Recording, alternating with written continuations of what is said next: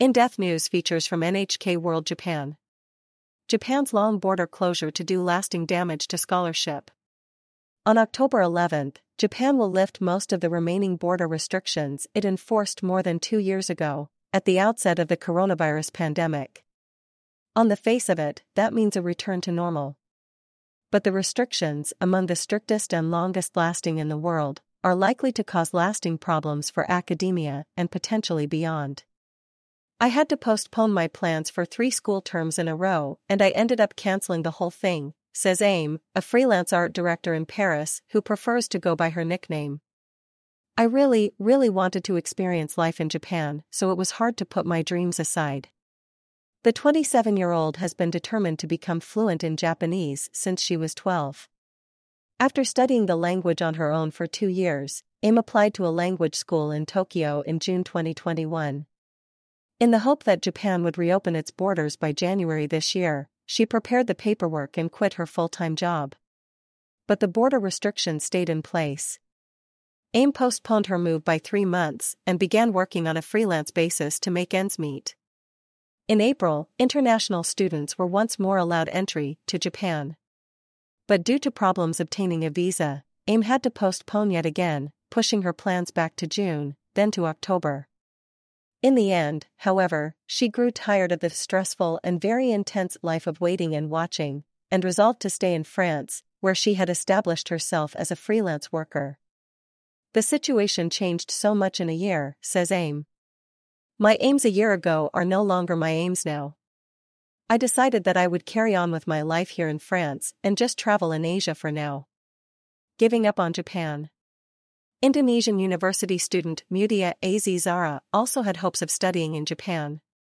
The 23 year old took part in online programs offered by Osaka and Kyoto universities in 2021 and 2022 in anticipation of eventually being able to travel to the country.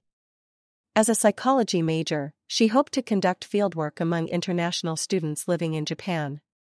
But without permission to live and study in the country, she struggled to find participants to complete the research for her thesis. She has since decided to delay her graduation. Mutia was thinking of pursuing her studies further and even trying to find a job in Japan after graduating, but she says that's no longer an option.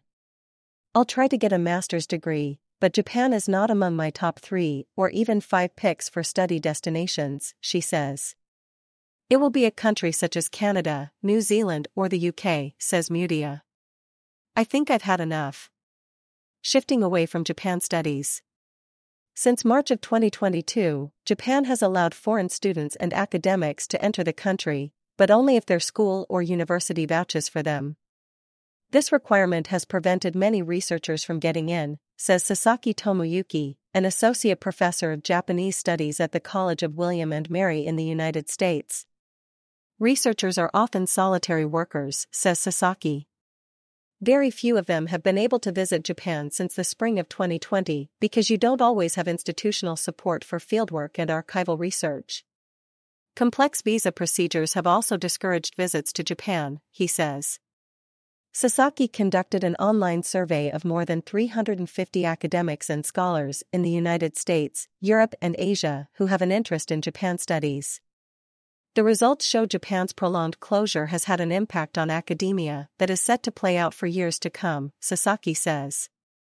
About 97% of the survey respondents said Japan's border restrictions had either strongly or somewhat affected their current and future research efforts.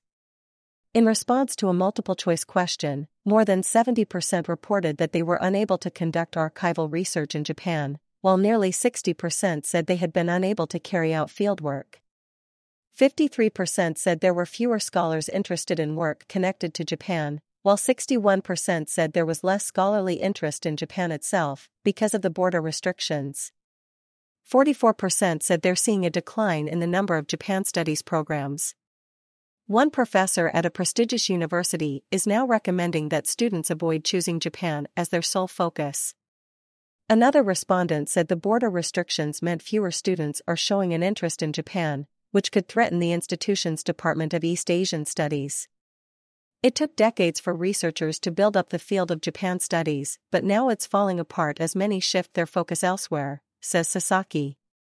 I am not sure this trend can be reversed easily when Japan's borders reopen. Japan accepted a record 310,000 overseas students in 2019. That figure dropped by about 20% over the following two years. The Ministry of Education aims to restore the number to pre pandemic levels by 2027. If Japan can't reverse the decline in interest, officials say the ramifications will extend far beyond academia to all reaches of society. Yamamoto Saori. NHK World.